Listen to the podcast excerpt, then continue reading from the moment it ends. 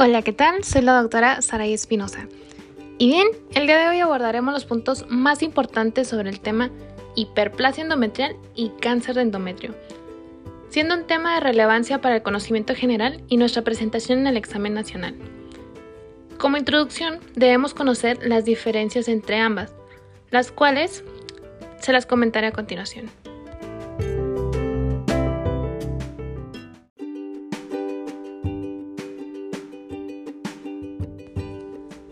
La guía de práctica clínica la define como un crecimiento endometrial excesivo provocado por un estímulo estrogénico sostenido y que no es contrarrestado por la acción de la progesterona. Se encuentra con la mayor frecuencia en los extremos de la vida reproductiva cuando la ovulación es infrecuente.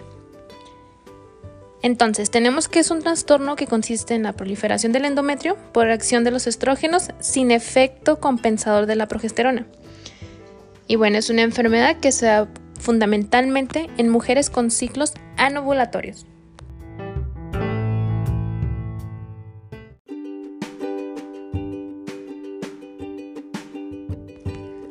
Anatomía patológica. Hiperplasia simple. La hiperplasia simple presenta un endometrio con alteraciones en la arquitectura de la glándula y puede mostrar quistes que le dan un aspecto de queso suizo. En la hiperplasia compleja hay un aumento del número y del tamaño de las glándulas endometriales con un estroma más escaso entre ellas.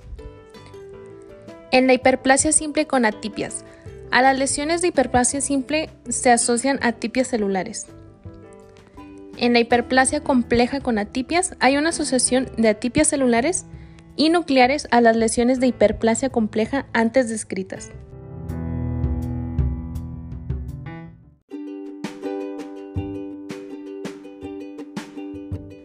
Potencial evolutivo. Entre el 1 al 3% de las hiperplasias sin atipias desarrollarán un carcinoma endometrial frente al 8 al 29% de las hiperplasias con atipias. La hiperplasia atípica puede considerarse precursora del carcinoma endometroide, pero no de otros tipos histológicos, como el seroso y el de células claras, que son los de peor pronóstico.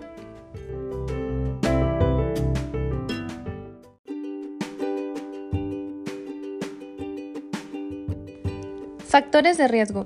En general, se aceptan los mismos factores de riesgo que para el adenocarcinoma de endometrio, que desarrollándolos son los que incluyen el síndrome de ovarios poliquísticos, obesidad, por aumento de la conversión periférica de andrógenos en estrógenos, el uso de tamoxifeno, edad mayor a 45 años o posmenopausia, historia familiar de cáncer endometrial o colónico, tumores productores de estrógenos como los tumores de células de la teca granulosa, el uso prolongado de estrógenos, exógenos sin progestinas, diabetes mellitus, nuliparidad o antecedente de infertilidad y de terapia de reposición hormonal mal diseñada. La hiperplasia endometrial presenta un espectro de variaciones histológicas en el que se distinguen dos categorías principalmente. Como las había mencionado, la hiperplasia simple e hiperplasia compleja, y dos subcategorías, con atipias y sin atipias.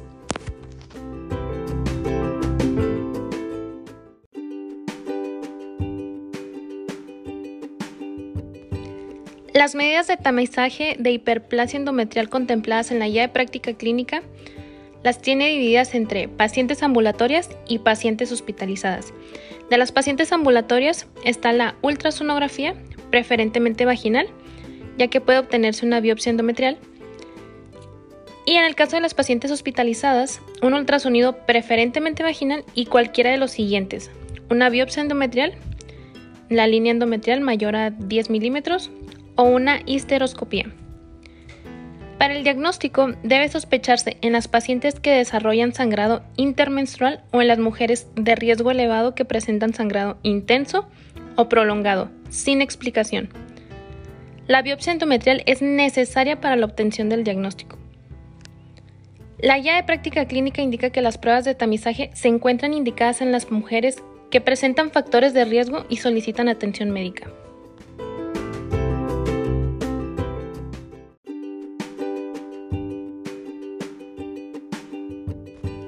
En el caso de las pacientes ambulatorias que presentan una línea endometrial mayor o igual a 10 milímetros por ultrasonido, Aquí la guía de práctica clínica de hemorragia uterina anormal recomienda mayor a 12 milímetros. Las guías internacionales la recomiendan en mujeres en posmenopausia con mayor a 11 milímetros que no han presentado hemorragia uterina normal o mayor a 5 milímetros en quienes presentan una hemorragia uterina normal. Debe obtenerse biopsia endometrial ambulatoria o por curetaje o aspiración. La guía de práctica clínica recomienda como primer método la biopsia ambulatoria. Si se presentan dificultades técnicas, se realizarán dilatación y legrado, o también una histeroscopía bajo anestesia. Las pacientes con hiperplasia endometrial simple serán evaluadas periódicamente. La bibliografía extranjera considera el tratamiento con progestinas por 10 días cada mes por 3 meses, repitiendo la biopsia después del ciclo terapéutico. En los casos con reporte de atipias, una vez que se ha descartado la presencia de carcinoma endometrial, debe ofrecerse la opción de histerectomía como tratamiento definitivo. Cuando el reporte histopatológico sea de carcinoma, la paciente debe ser referida al servicio de oncología. En ningún caso se recomienda la ablación endometrial y el tratamiento médico no se recomienda en el caso de las mujeres posmenopáusicas.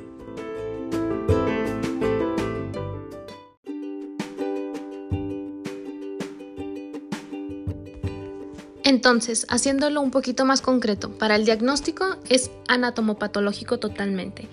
Ante la sospecha de patología endometrial por la presencia de clínica, dícese metrorragia perimenopáusica o posmenopáusica, o por hallazgos ecográficos, es obligatorio obtener material para estudio anatomopatológico.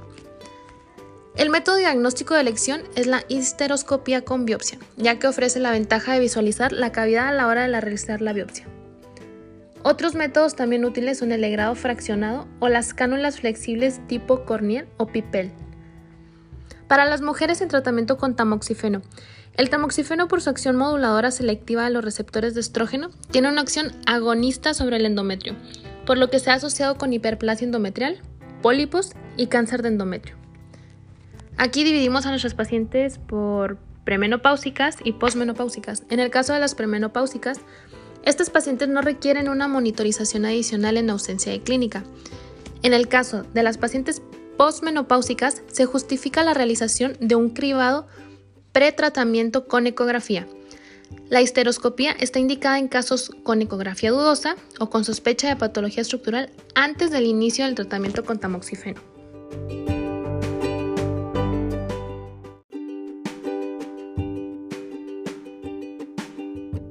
Tratamiento. Los dos factores más importantes a tener en cuenta a la hora de elegir el tratamiento adecuado son la edad de la paciente y las características histológicas de la lesión. Tenemos las hiperplasias con atipias, que ya se los había mencionado, se realizará histerectomía por el riesgo de degeneración maligna. En el caso de las hiperplasias sin atipias, las mujeres en edad fértil y con deseos de descendencia, aquí es inducir la ovulación. En el caso de las mujeres en edad fértil, sin deseos de gestación, se disponen de múltiples opciones que se individualizarán en cada caso. Se pueden utilizar gestágenos en la segunda fase del ciclo, como un DIU, con liberación de levonorgestrel, un tratamiento combinado entre estrógenos y gestágenos, danazol, análogos de la GNRH.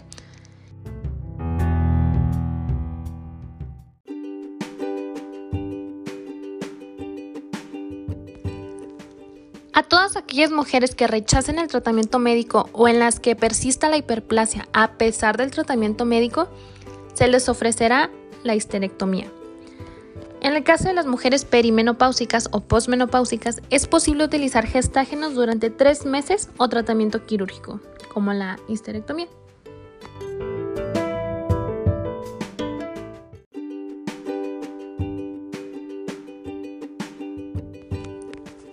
Para finalizar con la hiperplasia endometrial, solo como dato extra, el riesgo de progresión a cáncer endometrial en el caso de las hiperplasias simples sin atipia es del 1%. En la hiperplasia compleja sin atipia es del 3%. En la hiperplasia simple con atipia es del 8%. Y de la hiperplasia compleja con atipia es del 29%.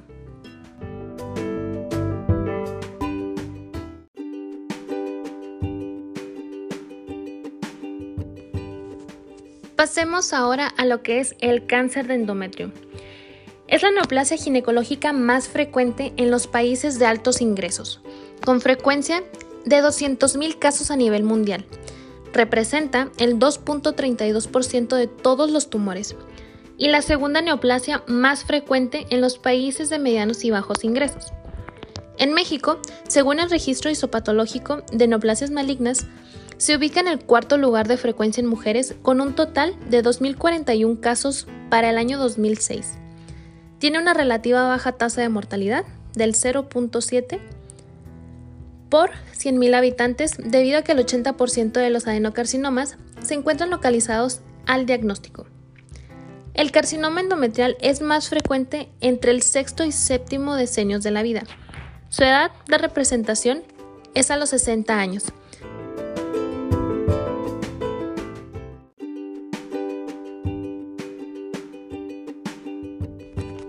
El 75% de los adenocarcinomas se producen durante el periodo postmenopáusico y 25% en mujeres premenopáusicas, del cual solo el 5% son menores de 40 años. El cáncer de endometrio resulta de múltiples mutaciones que conducen a transformación neoplásica. La exposición a estrógenos es un elemento importantísimo en la carcinogenia, ya que la mayoría de los factores de riesgo se relaciona con la exposición exógena o endógena del endometrio a estrógenos. Estrógenos exógenos como tamoxifeno, terapia de reemplazo hormonal, o endógenos como los relacionados con obesidad, menarca temprana, menopausia tardía, nuliparidad y síndrome de ovario poliquístico son los principales factores de riesgo. En cambio, los factores que disminuyen la exposición a estrógenos o incrementan los valores de progesterona tienden a ser protectores, como el uso de anticonceptivos orales y el tabaquismo.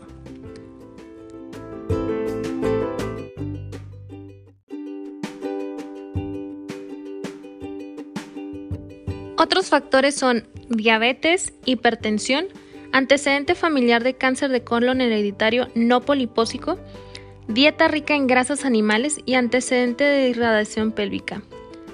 La hiperplasia endometrial también representa una lesión precursora para cáncer endometrial. Cuando existe atipia, la malignización ocurre en 8 y 29% de los casos con hiperplasia simple y compleja respectivamente. Dentro de los genes mutados involucrados se encuentran la pérdida de PTEN entre un 40 a 83% y KRAS de un 10 a 46% y un P53 en un 20%. Inestabilidad microsatelital, receptores hormonales positivos como RE y RP y la B-catenina.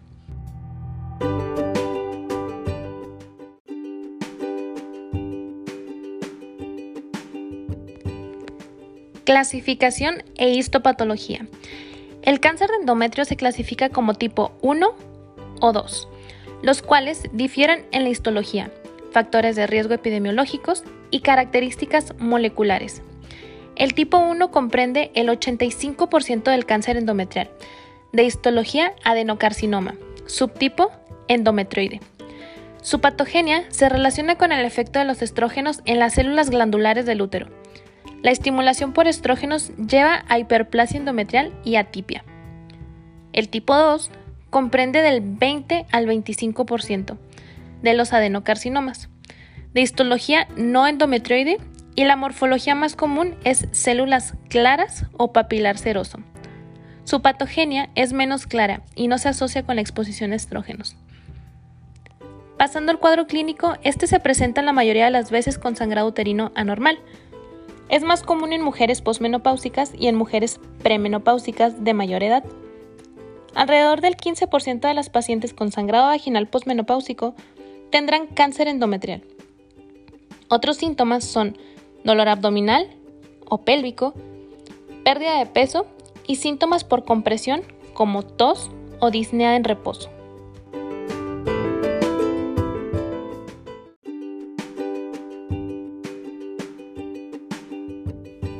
Escrutinio y prevención. No hay abordaje preventivo para las pacientes. Todas las mujeres posmenopáusicas con sangrado uterino deben ser evaluadas con biopsia endometrial. Se recomienda realizar biopsia de endometrio anual a partir de los 35 años para mujeres con cáncer de colon hereditario no polipósico y en las pacientes con uso de tamoxifeno solo si presentan sangrado transvaginal. Pasando al diagnóstico, la biopsia de conducto endocervical y de cavidad endometrial se deben realizar con cánula de Pipelle, curetaje y olegrado con toma de biopsia. En caso de que no haya diagnóstico confirmatorio y sea alta sospecha clínica, se puede realizar una biopsia por laparoscopía. El uso de la tomografía computada e imagen por resonancia magnética de abdomen y pelvis son útiles para documentar o descartar metástasis. El estándar para la estadificación del cáncer de endometrio es de manera quirúrgica, ya que la cirugía evalúa la extensión de la enfermedad y es terapéutica. La cirugía completa debe ser histerectomía total abdominal.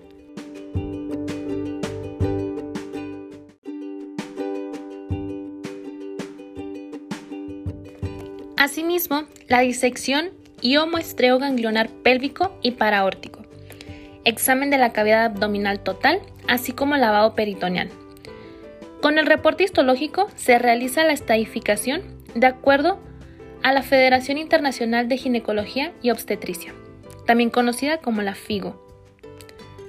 Para el tratamiento particularmente del cáncer endometrial, este depende del estadio quirúrgico, el grado y subtipo histológico, así como de la presencia de factores de riesgo. La mayor proporción de pacientes se presenta con enfermedad confinada al útero, donde la cirugía es fundamental en el tratamiento. Estadio 1A o de bajo riesgo. Aquí el tratamiento es cirugía con histerectomía total abdominal, estadificación quirúrgica completa. El uso solo de radioterapia se considera en pacientes no quirúrgicas. Estadios 1B al 2, con riesgo intermedio.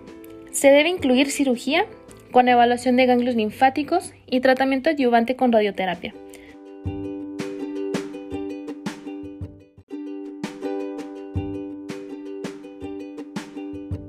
Como mencionaba, el tratamiento adyuvante con radioterapia es importante, ya que esta disminuye el riesgo de recurrencia local. La quimioterapia solo se considera añadir en caso de tumores de alto grado e histologías agresivas. Estadios 3 al 4A, de riesgo alto. Esta es multimodal. Se debe realizar la cirugía completa y el uso de quimioterapia adyuvante por 4 a 6 ciclos, con esquemas basados en platinos. El uso de radioterapia y o quimiorradioterapia concomitante se realiza en pacientes no candidatas a cirugía. Para el estadio 4B o recurrente, es indicativa de tratamiento sistémico con base de quimioterapia. Esquemas con base de cisplatino, carboplatino, doxorubicina y topotecan.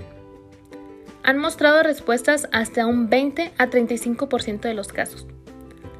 El uso de la terapia endocrina en aquellas pacientes con receptores hormonales positivos ha mostrado respuesta en 10 a 30% de las pacientes.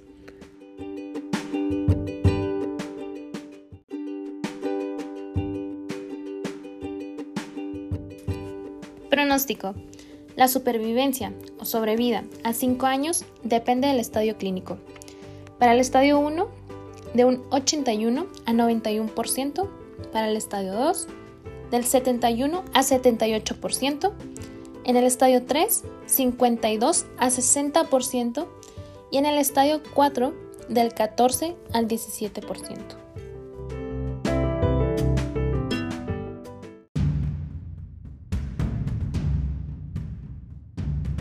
Pasando ahora a una de nuestras secciones más esperadas del episodio, tenemos 3 puntos muy importantes sobre la hiperplasia endometrial y estas van a ser nuestras perlas en algo.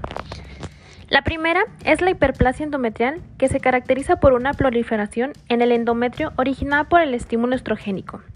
Son factores de riesgo, los mismos que para el carcinoma de endometrio, o sea, obesidad, diabetes, hipertensión, anovulación y tratamiento estrogénico. Nuestro segundo punto es que pueden ser asintomáticas o producir metrorragia, Por ello, ante cualquier metrorragia, sobre todo si se trata de mujeres posmenopáusicas, es necesario el estudio anatomopatológico para descartar que la citada metrorragia esté producida por una hiperplasia endometrial. Y nuestro tercer punto es sobre el tratamiento, que dependerá de si existen o no atipias celulares. La hiperplasia simple o compleja con atipias precisa la realización de histerectomía, mientras que las formas sin atipias pueden manejarse con tratamiento médico, como los gestágenos o mediante cirugía.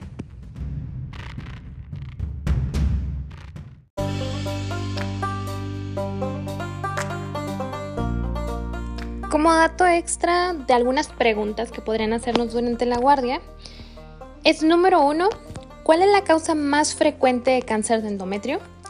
Y la respuesta es la exposición a los estrógenos. Nuestra segunda pregunta, ¿cuál es la conducta a seguir en pacientes posmenopáusicas o con sangrado transvaginal? Recordemos realizar biopsia endometrial. Número 3, ¿cuál es el tratamiento más efectivo en cáncer de endometrio? Cirugía. Número 4, ¿cuál es el tratamiento más efectivo en la hiperplasia endometrial con atipia? La histerectomía total abdominal. Y número 5, ¿cuál es la manifestación extracolónica más frecuente del cáncer de colon hereditario no polipósico? El cáncer de endometrio.